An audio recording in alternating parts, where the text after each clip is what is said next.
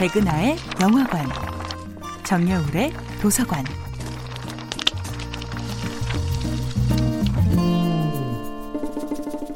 안녕하세요.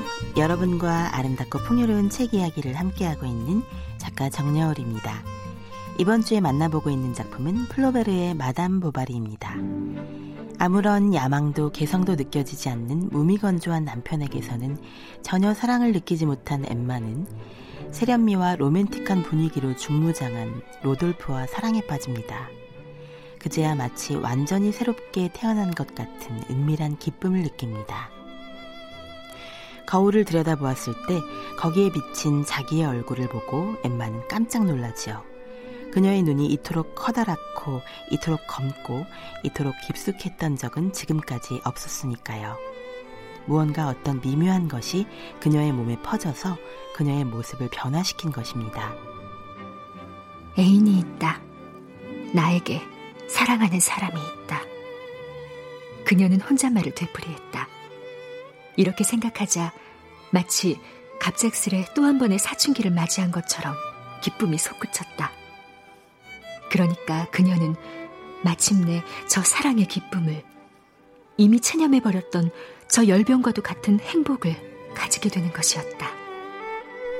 이렇듯 마담 보바리는 우리 안에 영원히 이해받지 못한 또 하나의 허영심 많고 사랑받고 싶은 내면 아이를 일깨웁니다.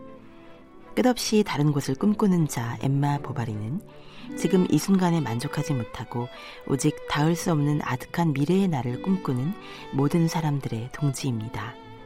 소박하다 못해 지루하고 심심한 시골 마을에서 자라난 마담 보바리는 파란만장한 것들, 드라마틱한 것들, 무슨 일이 일어날 것만 같은 알 수 없는 설렘에 매혹됩니다.